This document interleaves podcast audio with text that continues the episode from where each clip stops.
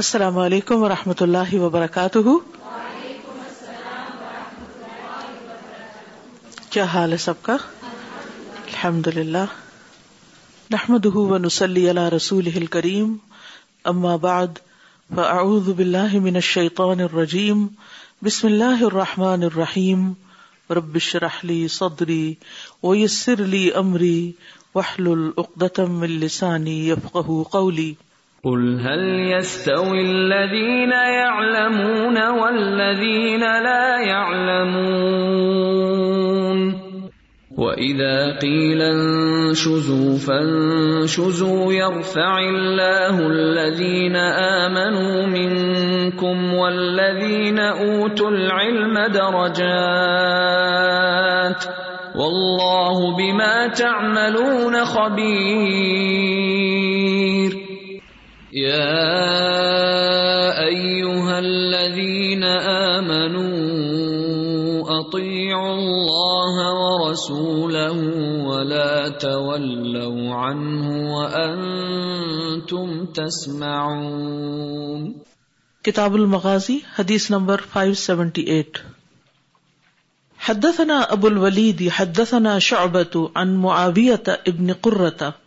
کالا سمعت عبد اللہ ابن مغفل یقول رأيت رسول اللہ صلی اللہ علیہ وسلم یوم فتح مکہ على ناقته وهو الفتح يرجع وقال لولا يجتمع الناس حولي لرجعت كما رجع امام بخاری کہتے ہیں ہم سے ابو الولید نے بیان کیا امام بخاری کے استاد ہیں وہ کہتے ہیں ہم سے شعبہ نے انہوں نے معاویہ بن قرہ سے معاویہ بن قرہ کہتے ہیں میں نے عبداللہ بن مغفل سے سنا یہ صحابی ہیں عبداللہ بن مغفل کیا سنا یقولو وہ کہتے تھے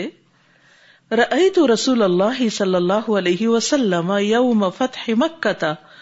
میں نے دیکھا رسول اللہ صلی اللہ علیہ وسلم کو فتح مکہ کے دن یعنی جس دن مکہ فتح ہوا اللہ ناقتی ہی اپنی اٹھنی پر اٹھنی پہ سوار دیکھا وہ ہوا یقرا سورت الفتح اور وہ سورت الفتح پڑھ رہے تھے سورت الفتح کی تلاوت کر رہے تھے اٹھنی پر انا فتح نہ لک فتح یورج کہ آپ اس کو خوش الحانی کے ساتھ پڑھ رہے تھے دوہرا دوہرا کے پڑھ رہے تھے وقالا اور وہ کہتے ہیں یعنی معاویہ بن قرا لا یچ تم انا سہولی اگر یہ ڈر نہ ہوتا کہ لوگ میرے ارد گرد اکٹھے ہو جائیں گے مجمع لگ جائے گا لرجا تو میں بھی خوش الحانی سے پڑھتا کما رجا جس طرح نبی صلی اللہ علیہ وسلم نے اس کو خوش الحانی سے پڑھا جس میں آواز کا زیرو بم بھی تھا اور اس میں ایک خوبصورتی تھی اس حدیث سے دو تین باتیں پتہ چل رہی ہیں نمبر ایک تو یہ کہ رسول اللہ صلی اللہ علیہ وسلم فتح کے موقع پر قرآن مجید کی تلاوت کر رہے تھے اور بہت خوبصورت انداز میں پڑھ رہے تھے اس کو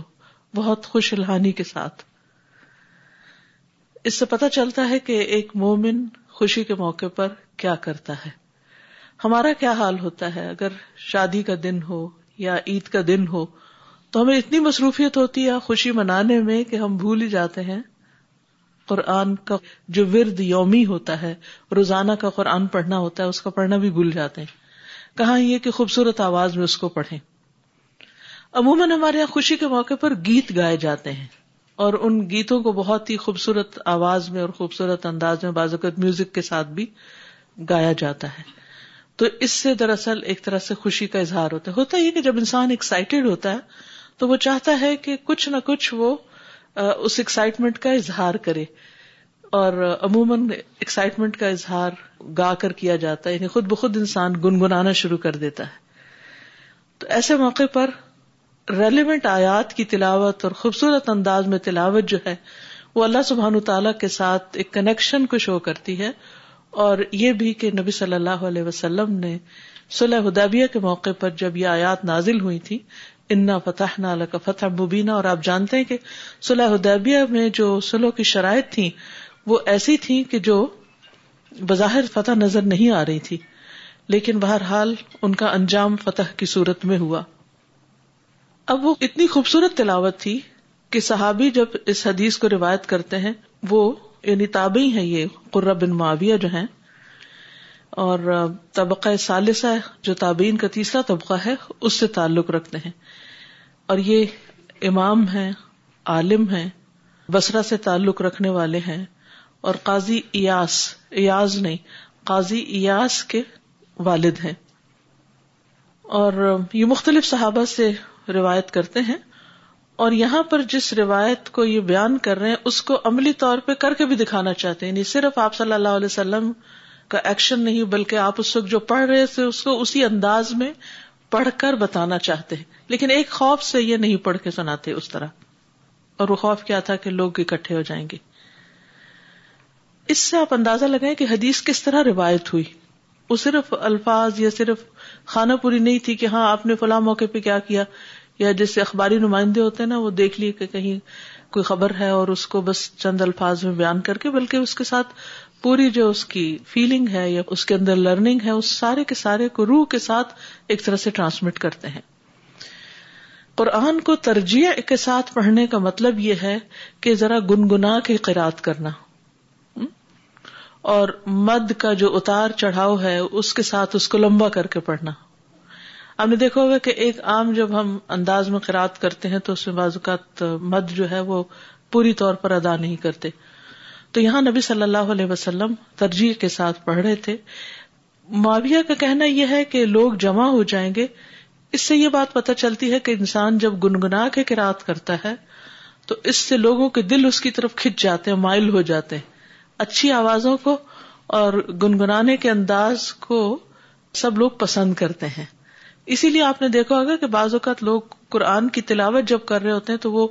کبھی کسی گانے کی ٹیون پہ کر رہے ہوتے ہیں یا کبھی کسی خاص نعت خان کے طرز پر کرنے لگتے ہیں اور تجوید کے قواعد کا ذرا لحاظ نہیں رکھتے وہ صرف ساری ان کی توجہ گائکی پر ہوتی ہے جو کہ درست نہیں یہاں پر قرآن کو خوبصورت انداز میں گنگنانے کے انداز میں پڑھنے کا جواز ملتا ہے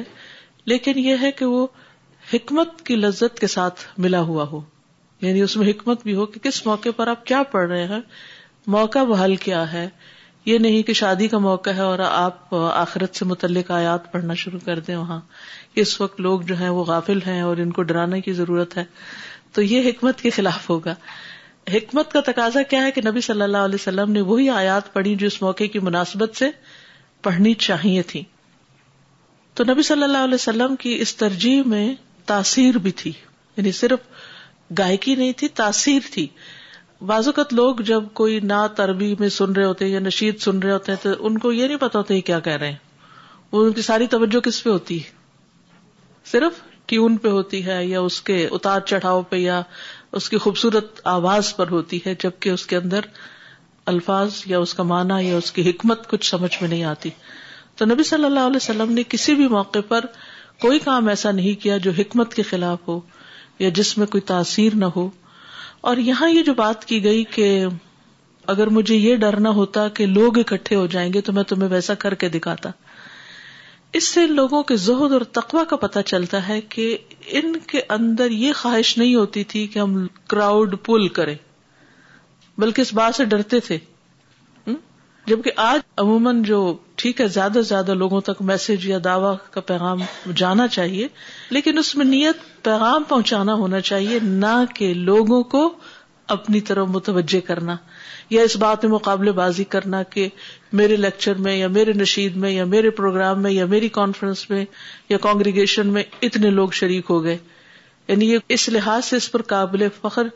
انداز اختیار کرنا ناپسندیدہ ہے کہ جس میں انسان اپنے آپ کو چڑھانا یا اٹھانا چاہتا ہو یا کسی نام کو اونچا کرنا چاہتا ہو ہاں جب اللہ کا نام بلند کرنا ہو تو پھر مقصد اور ہوتا ہے اس میں کوئی ممانعت نہیں لیکن جہاں انسان کو اپنے نفس کے پھسلنے اور کا ڈر ہو تو پھر انسان کو ایسی چیزوں سے پرہیز کرنا چاہیے اور خصوصاً ایسا اجتماع جس میں فتنے اور گناہ کا اندیشہ ہو جس طرح کے عموماً کانسرٹس ہیں خاص طور پر ان میں جب ینگ ریپر جو ہیں گارے ہوتے ہیں چاہے وہ اللہ کا نام ہی لے رہے ہوتے ہیں لیکن جب بہت زیادہ کراؤڈ کٹھا ہو جاتا ہے مرد اور عورتیں کٹھی ہو جاتی ہیں تو پھر اس کا نتیجہ کیا نکلتا ہے آؤٹ یعنی کم کیا ہوتا ہے کئی دفعہ کچھ خرابیوں کا بھی اندیشہ ہوتا ہے تو اس کا یہ مطلب نہیں کہ کراؤڈ کو کٹھا نہیں کرنا چاہیے یا کہیں کراؤڈ ہونا نہیں چاہیے یا زیادہ لوگ کہیں جمع نہیں ہونے چاہیے یہ مطلب نہیں ہے اگر علم کی مجلس ہے خیر کی مجلس ہے بھلائی کا کام ہے تعلیم کے لیے لوگ جمع ہیں کچھ سیکھنے کے لیے آئے ہیں تو اس پر خوش ہونا چاہیے کہ الحمد للہ بہت لوگ آنا شروع ہو گئے قرآن مجید میں النصر میں کیا آتا ہے اللہ فی دین اف افواجا لیکن وہ کیا ہے ید خلون فی کیا ہے وہاں کیا لکھا ہوا ہے ادھر وہاں سے پڑھ کے بتائیے جدھر آپ دیکھ رہے ہیں ایک شخص کسی تکلیف میں آگے پیچھے ہوتا ہے سارے چیز چھوڑ کر ادھر دیکھنا یہ کیا شو کرتا ہے ہماری میچیورٹی یا ام میچورٹی اگر آپ کا کچھ کام ہو پھر تو آپ دیکھیے بھی جب آپ نے کچھ لینا دینا نہیں کوئی کام نہیں آپ کا تو پھر توجہ کہاں ہونی چاہیے جو بات کہی جا رہی ہو سکتا ہے زندگی میں دوسری دفعہ آپ کو یہ حدیث سننے کا یا اس کی ایکسپلینیشن سننے کا موقع نہ ملے یہی ایک چانس جس کے لیے آپ گھر بار چھوڑ کے یہاں بیٹھے ہیں اس کو پوری طرح اویل کیجیے تو بات یہ ہو رہی تھی کہ وہاں پر آیت میں آ رہا ہے ید خلون فی دین اللہ افواجہ وہ داخل ہو رہے ہیں اللہ کے دین میں جب لوگ دین میں افواج یا گروہ در گروہ یا بڑے کراؤڈ جمع ہو تو اس پر ہمیں خوش ہونا چاہیے لیکن اگر نفس میں کسی وقت یہ بات آئے کہ لوگ مجھے سننے کے لیے اتنی زیادہ تعداد میں آ گئے تو انسان کو اپنے آپ کا محاسبہ کرنا چاہیے کہ میں اس بات پہ کیوں خوش ہو رہی ہوں کہ لوگ مجھے سن رہے ہیں نہیں لوگ اللہ کی بات سن رہے ہیں یہ ہے ہمارے لیے اصل خوشی کی بات تو یہاں قرہ وہی ہے جسے ہم قرۃ العین نہیں کہتے ہمارے یہاں نام قرۃ العین لکھا تو یہ قرہ بن نے صرف قرہ رکھا ہے نام تو یہ نام بھی ہو سکتا ہے تو بہرحال اس حدیث سے ہمیں یہ پتہ چلتا ہے کہ خوشی کے موقع پر نبی صلی اللہ علیہ وسلم نے کیا طریقہ اختیار کیا اور خوشی کے موقع پر خوبصورت انداز میں تلاوت کرنا اور خوبصورت انداز میں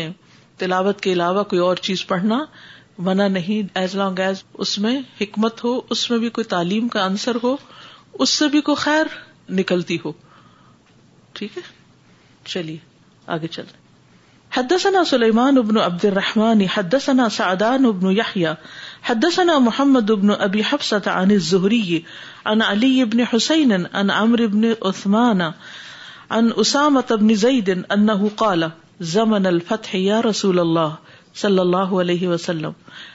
اين تنزل غدا قال النبي صلى الله عليه وسلم وهل ترك لنا اقيل من منزل ثم قال لا يرث المؤمن الكافر ولا يرث الكافر المؤمن قيل للزهري من ورث ابا طالب قالاورتہ عقیل ان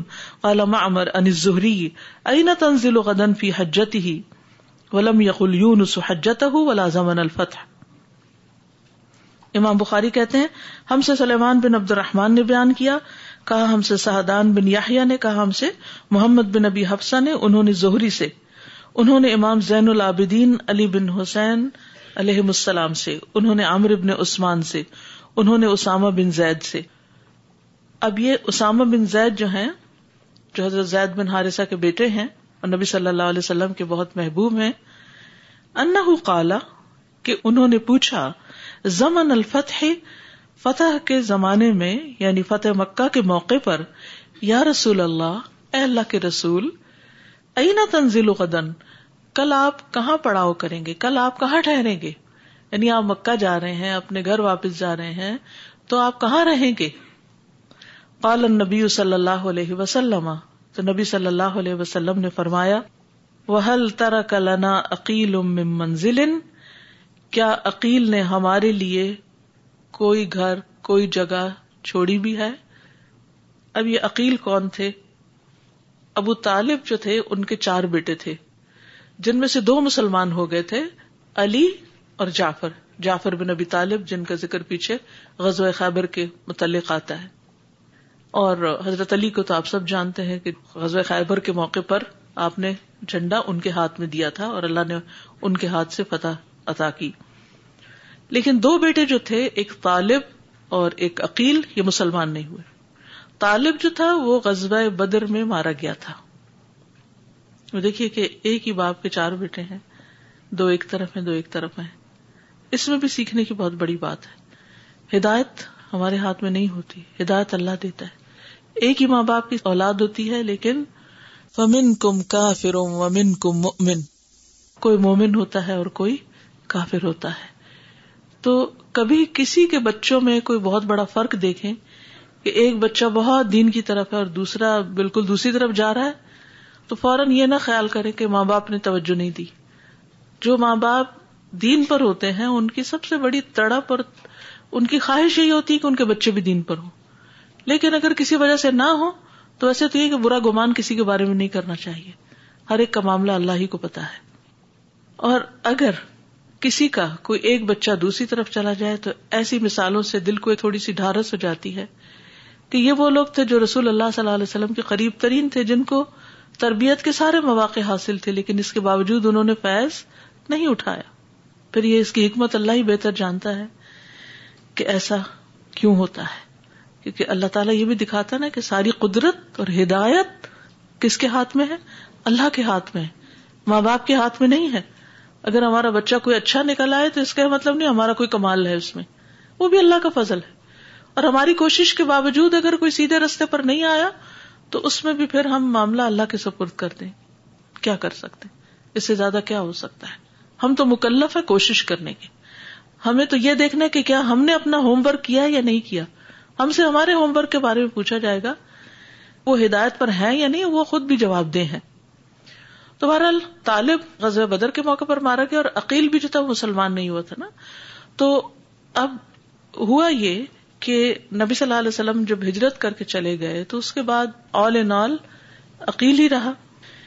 ثم کالا پھر آپ نے فرمایا اس موقع پر کہ ہم تو ان گھروں کے ویسے بھی مالک نہیں ہو سکتے کیونکہ لا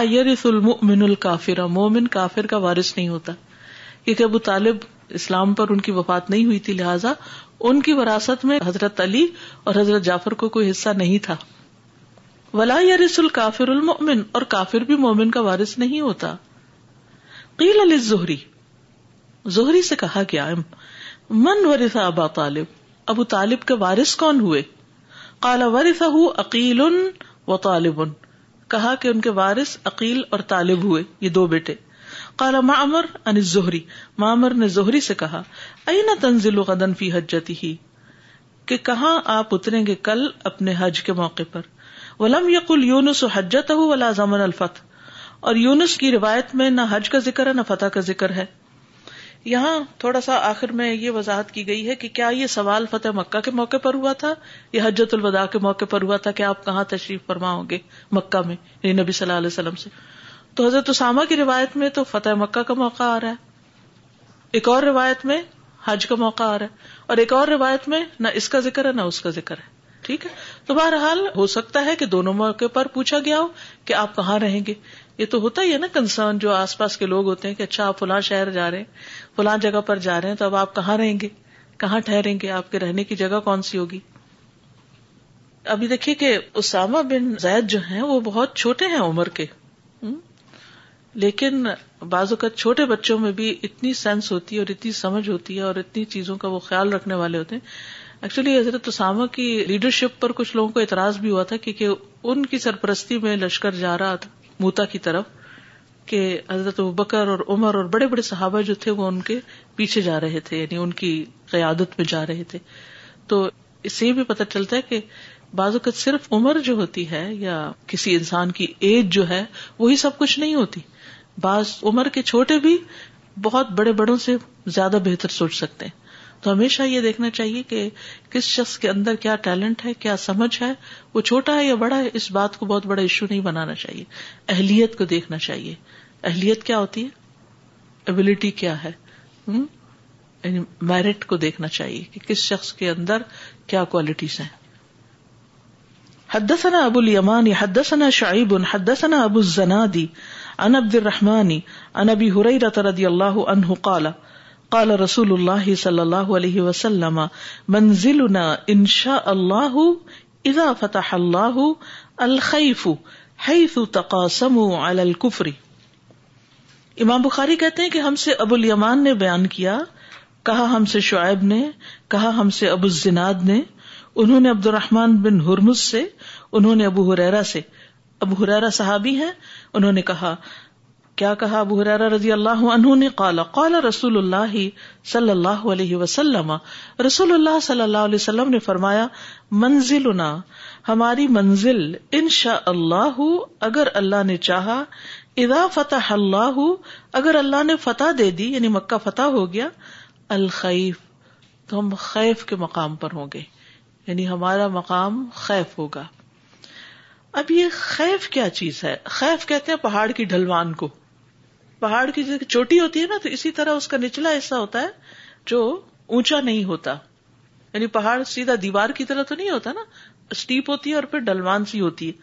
تو جو خیف ہے وہ پہاڑ کی ڈلوان کو کہتے ہیں اور یہاں اشارہ ہے آپ کا وادی محسب کی طرف وادی محسب اور یہ وہ جگہ تھی جہاں قریش نے یاد رکھیے قریش نے اور بنو کے نانا نے بنو ہاشم سے یہ بات کی تھی کہ آپ محمد صلی اللہ علیہ وسلم کو ہمارے حوالے کر دیں آپ کو یاد ہوگا کہ بنو ہاشم جو تھے وہ نبی صلی اللہ علیہ وسلم کو پروٹیکٹ کر رہے تھے مکہ میں اگرچہ ان میں سے بہت سے مسلمان نہیں بھی ہوئے تھے جیسے خود ابو طالب ان کے بیٹے مسلمان نہیں بھی تھے لیکن وہ آپ کے سپورٹرز تھے اس خاندانی روایت کے مطابق جو عرب قبائل میں تھی کہ اپنے قبیلے کا ساتھ دینا ہے خا آپ ان سے اصولی اختلاف بھی رکھتے ہوں پھر بھی چونکہ آپ اس قبیلے سے ہیں تو آپ کو ان کا ساتھ دینا ہے anyway, تو جب نہیں مانا بنو ہاشم نے سپرد کرنا آپ کو تو پھر اس مقام پر انہوں نے بنو ہاشم سے بائیکاٹ کا اعلان کیا تھا اور آپس میں قسم کھا کر یہ بات کی تھی کہ اب ان کے ساتھ کوئی تجارتی لین دین نہیں ہوگا اور اس کے بعد انہیں شاب ابی طالب میں ایک طرح سے قید کر دیا گیا تھا یا الگ کر دیا گیا تھا نہ ان سے رشتہ ناتا ہوگا نہ ان سے کوئی لین دین ہوگا نہ ان سے کوئی تعلق واسطہ ہوگا یعنی ہم بنو ہاشم سے بائک آٹ کرتے ہیں تو منزل ان شاء اللہ اضافت اللہ الخیف اس جگہ کو آپ نے اپنا ٹھکانا کیوں بنایا وہاں پر آپ کیوں اترے یا اترنا چاہ رہے تھے تو الکفری جہاں قریش نے کفر پہ کائم رہنے کی قسم کھائی تھی کہ ہم مسلمان نہیں ہوں گے تو اس کی ایک ہسٹوریکل سگنیفیکینس تھی آپ کہیں بھی رہ سکتے تھے لیکن آپ نے اس جگہ کو چنا کہ کل تک لوگ اس جگہ قسم کھا کر بائک آؤٹ کر رہے تھے اسلام نہ لانے کی بات کر رہے تھے آج جب اللہ نے ان شاء اللہ فتح دی تو ہم اسی جگہ اس بات کو تازہ کریں گے کہ حالات کس طرح بدلتے ہیں اس میں یہ تو ایک بہت بڑا سبق ہے ہی لیکن ہماری عام روزمرہ زندگی کے لیے بھی ایک بہت بڑا سبق ہے بعض اوقات ہوتا ہے کہ ایک ہی جگہ ایک شخص آپ کو کوئی چیلنج کرتا ہے یا آپ سے بائک آؤٹ کرتا ہے یا آپ کو کوئی نقصان پہنچاتا ہے تو آپ سمجھتے ہیں کہ میری تو دنیا ہی لٹ گئی ختم ہو گئی اور میرے پاس تو کچھ باقی بچا ہی نہیں اور اب تو میں زیرو پہ آ گیا لیکن ہو سکتا ہے کہ اسی جگہ سے اللہ تعالیٰ آپ کو اسی شہر میں یا اسی علاقے میں یا اسی گھر سے یا اسی خاندان سے یا اسی قبیلے کے کچھ لوگوں سے آپ کو ایسا فیض پہنچائے کہ آپ حیران ہو جائیں کیونکہ قسمتوں کے مالک لوگ نہیں ہوا کرتے ہماری قسمت ہماری تقدیر ہمارا نفع ہمارا نقصان اللہ کے پاس ہے جگہوں کو مت کہیں اب اگر مسلمان کہتے کہ اچھا وادی محسب وہاں خیف وہاں تو یہ ہوا تھا وہ تو بڑی منوس جگہ ہے وہاں سے تو ہمارا بائک آؤٹ کیا گیا تھا ہمیں وہاں نہیں جانا نہیں اگر اللہ نے فتح دی تو بتائیں گے ہم کہ بندوں کے بائک آؤٹ کرنے سے اور بندوں کے چھوڑ جانے سے کوئی بڑا نقصان نہیں ہوتا ہر شخص کی زندگی میں ایسے موڑ آتے ہیں کہ جب آپ کے حالات اچھے ہوتے ہیں تو بہت سے لوگ آپ کے دوست ہوتے ہیں لیکن جب آپ پر کوئی تکلیف آتی ہے کوئی مشکل آتی ہے تو اچھے بھلے لوگ ساتھ چھوڑ جاتے ہیں اور آپ اکیلے رہ جاتے ہیں تنہا رہ جاتے ہیں پھر جس جگہ پر جن لوگوں کے ساتھ ایسے واقعات اور حالات ہوں وہاں کے لیے انسان کے اندر ایک ہارڈ فیلنگ آ جاتی ہے انسان کے اندر ایک اس کے ساتھ کچھ ایسی چیزیں ایسوسیٹ کر جاتی ہیں کہ انسان ان چیزوں کو بھولتا نہیں ہے لیکن یاد رکھیے کہ نفع اور نقصان سارے کا سارا اللہ کے ہاتھ میں نبی صلی اللہ علیہ وسلم نے ابن عباس کو کہا تھا کہ یاد رکھو اگر سب لوگ مل کر تمہیں کوئی نقصان دینا چاہیں تو نقصان دے نہیں سکتے جب تک اللہ نہ چاہے اور ساری دنیا بھی مل کر اگر تمہیں کوئی فائدہ پہنچانا چاہے تو تمہیں فائدہ نہیں دے سکتی جب تک اللہ نہ چاہے اور آخ لکھ دیے گئے سیاہی خشک ہوگی اور قلم رکھ دیے گئے یعنی یہ اللہ کا فیصلہ ہے تو اس سے انسان کا ایمان مضبوط ہوتا ہے تو نحوست کسی جگہ میں نہیں نحوست کسی خاص ڈیل میں نہیں اصل بات یہ کہ وہ ہمارے اپنے ہی گناہ ہوتے ہیں بازوقت یا کبھی امتحان ہوتا ہے اور جب اللہ چاہے انسان کو اسی جگہ سے فائدہ ہی پہنچا سکتا ہے تو انسان کو مایوس نہیں ہونا چاہیے ان مالوسری ریوسرا کبھی بھی آپ پر کوئی تنگی کا وقت آ جائے نا اور آپ کو یوں فیل ہو کہ میری تو دنیا اندھیر ہو گئی اور ختم ہو گئی تو اللہ کی ذات سے نہ امید نہ ہو اللہ کی مدد ضرور آئے گی یقینی طور پر آئے گی اور ہو سکتا ہے کہ جہاں سے ایک چیز چھٹی تھی وہیں سے آ کر کوئی چیز آپ کو دوبارہ مل جائے جی فرمائیے السلام علیکم رحمۃ اللہ جب انسان کسی چیز کو نیگیٹو لیتا ہے یا جگہوں سے یا بندوں سے تو اپنے آپ کو محروم کرتا ہے اور وہی چیز اگر پازیٹیوٹی کے ساتھ لیتا ہے تو بندوں سے بھی اور جگہوں سے بھی فائدہ اٹھاتا ہے بازو کا تو ہوتا ہے نا کسی سے کوئی اختلاف ہو جاتا ہے کسی کمپنی سے آپ وہاں جاب کرتے تھے انہوں نے آپ کو نکال دیا جیسے اس کے ساتھ ہوا تھا جو ایپل کا تھا پائنیئر اسٹیو جاب اس نے کمپنی بنائی اور اسی کو اس کمپنی سے کک آؤٹ کر دیا گیا اور پھر کچھ عرصے کے بعد دوبارہ اس کا واپس لایا گیا اب اگر وہ اس کو انا کا مسئلہ بنا لیتا اور وہ رونا روتا رہتا ماضی کو یاد کر کر کے وہ میں نے بنائی تھی اور میں نے اتنی محنت کی تھی اور میرے ساتھ یہ بے وفائی کی اب میں نہیں آؤں گا یعنی میری بڑی امپورٹینس ہے اب میں نہیں آؤں گا تو شاید وہ واپس نہ لوٹتا تو وہ کچھ نہ کر سکتا جو وہ واپس اپنی اسی جگہ پر آ کر اس نے کیا کبھی ایسا ہو جاتا ہے کہ غصے میں آ کے شوہر نے طلاق دے دی اب غصہ تھا ختم ہو گیا اس کے بعد وہ پیچ اپ کرنا چاہتا ہے نہیں نہیں نہیں زد انا ماں باپ کی بھی بہن بھائیوں کی بھی لڑکی کی بھی اور پھر جب کچھ سال گزر جاتے ہیں پھر انسان کہتا ہے کتنی غلطی کی اب وہ لڑکا کہیں اور شادی کر لیتا ہے یہاں لڑکی کی شادی کا مسئلہ ہو رہا ہے بہت ساری ایسی چیزیں زندگی میں ہو جاتی ہیں کچھ لوگ آپ کو انتہا درجے کا دکھ دے جاتے ہیں لیکن اگر آپ صبر کریں اور تقوا کی راہ اختیار کریں تو اللہ سبحان تعالیٰ انہی لوگوں کے ہاتھوں آپ کو بہت بڑا فیض پہنچا دیتا ہے کیا یہ خالد بن بلید اور یہ اکرما بن نبی جہل اور یہ سارے لوگ جو تھے یہ نبی صلی اللہ علیہ وسلم کے دشمن نہیں تھے ایون ابو سفیان کتنی کتنی تکلیفیں پہنچی ان لوگوں کے ہاتھوں آپ کو لیکن جب آپ نے معاف کر دیا تو کیسا کیسا فیض بھی پہنچا ان لوگوں سے یعنی دین اسلام کو ترقی بھی کیسے ہوئی انا کا مسئلہ نہ بنائی السلام علیکم I was thinking that we remember that اللہ و تعالیٰ is ultimately in control of harming us and people things times you know they're only a means right they're not the source So the person who hurt you today can also benefit you tomorrow, because the person is not the source of hurt and benefit, right? That gain and loss is actually coming from Allah subhanahu wa ta'ala. Exactly. The person is only a means. So likewise, the place will also be a means. And if we live like this, remembering that Allah is the one who is in control, we wouldn't have, any grudges against people, against time. Sometimes we consider certain times of the year to be evil, hmm. or certain, places to be evil. So, we would get over all of this if we remember that Allah is the one who's in control. I find that sometimes women have a tendency to focus on the little details. And this said, and that was said, and this happened, and then she sat like that, then he said that. So I always think that if you take a bigger picture the way show دیکھ coming together zoom we zoom was a big plan worker patience a big plan حدثنا ابراہیم ابن سعد اخبرنا ابن شہاب عن ابی سلمت عن ابی حریرہ رضی اللہ عنہ قال قال رسول اللہ صلی اللہ علیہ وسلم حین اراد حنینا منزلنا غدا ان شاء اللہ بخیف بنی کنانتا حيث تقاسموا على الكفر موسا بن اسماعیل نے ہم سے بیان کیا ہم سے ابراہیم بن سعد نے کہا ہمیں ابن شہاب نے خبر دی انہوں نے ابو سلم سے انہوں نے ابو حرارا سے انہوں نے کہا کیا کہا ابو ہرارا نے رسول اللہ صلی اللہ علیہ وسلم کہ رسول اللہ اللہ صلی علیہ وسلم نے جب آپ نے غزب حنین کا ارادہ کیا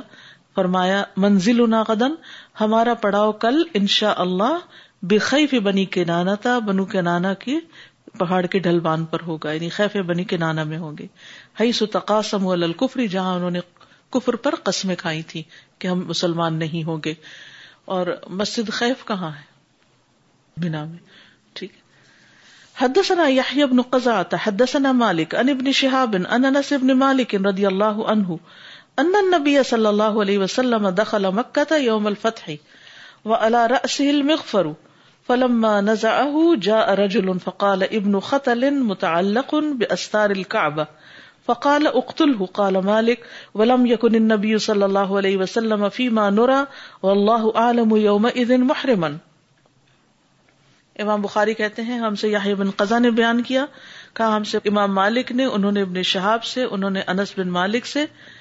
ان نبی صلی اللہ علیہ وسلم دخل مکہ مکہ داخل ہوئے یوم الفتح فتح کے دن وہ آپ کے سر پر المغفر مغفر تھا مغفر کہتے ہیں لوہے کی ٹوپی کو خود جس کو اردو میں بولتے ہیں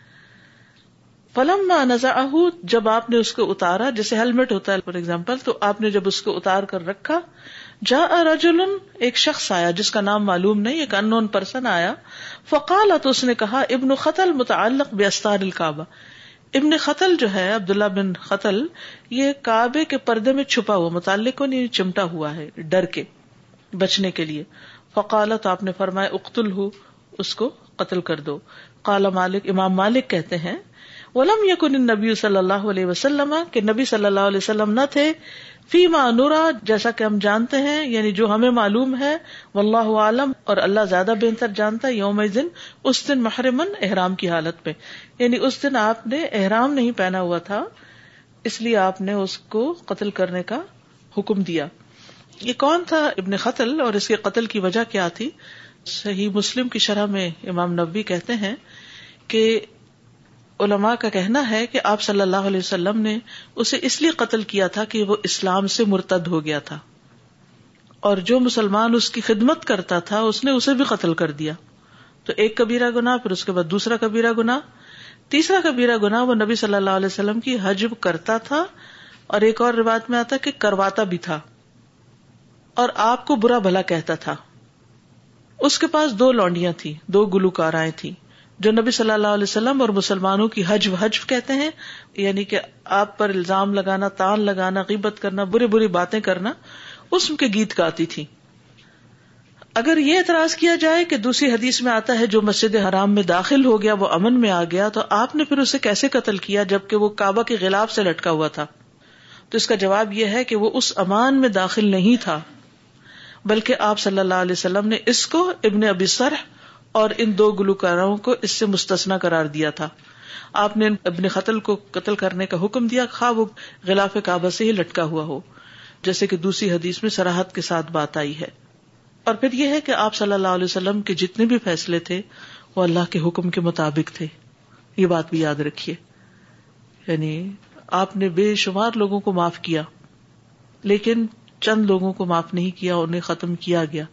ایک تو ان کے جرائم بڑے تھے اور دوسرے اللہ کے حکم سے وہ جانتے تھے کہ آئندہ یہ لوگ اور لوگوں کے لیے کتنے خطرناک ثابت ہو سکتے ہیں کیونکہ مجرم کو چھوٹ دینا جو ہے وہ بھی ایک جرم ہوتا ہے تھوڑے دیر کے لیے حلال کیا گیا تھا حرم جو تھا وہاں کس گھاس بھی توڑنے کی اجازت نہیں آگے حدیث آئے گی تو مزید وضاحت ہو جائے گی اگلی حدیث ہے حدثنا صدقت ابن الفضل اخبرنا ابن ان ابن ابی نجیح ان مجاہد ان ابی معمر ان عبد اللہ رضی اللہ عنہ قال دخل النبی صلی اللہ علیہ وسلم مکہ یوم الفتح عبد عبداللہ بن مسعود کہتے ہیں کہ نبی صلی اللہ علیہ وسلم مکہ میں داخل ہوئے فتح کے دن وحول البیت ستون و ثلاثمائت نصب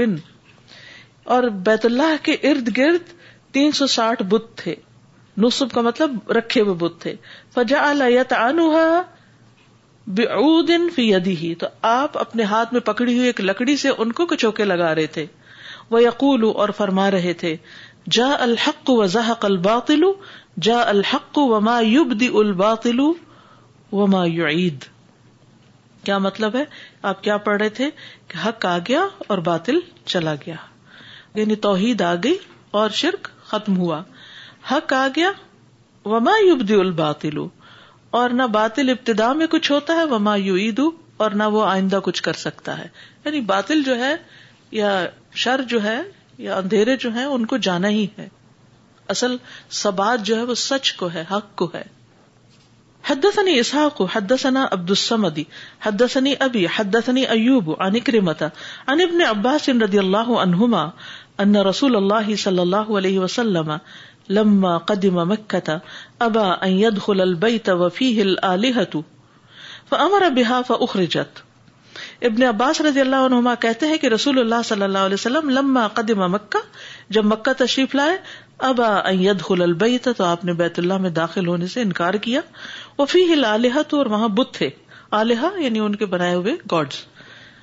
فامر بها تو آپ نے ان کے بارے میں حکم دیا فاخرجت تو وہ نکالے گئے اخرج سورت ابراہیم و اسماعیلا اور ابراہیم اور اسماعیل علیہ السلام کی تصویر بھی نکالی گئی کعبہ کے اندر سے فی عیدی ہما من ان کے ہاتھوں میں فال کھولنے کے پانسے تھے یعنی قسمت آزمائی کے تیر تھے ایسی تصویریں لگا رکھی تھی انہوں نے کعبہ کے اندر فقال النبی صلی اللہ علیہ وسلم تو نبی صلی اللہ علیہ وسلم نے فرمایا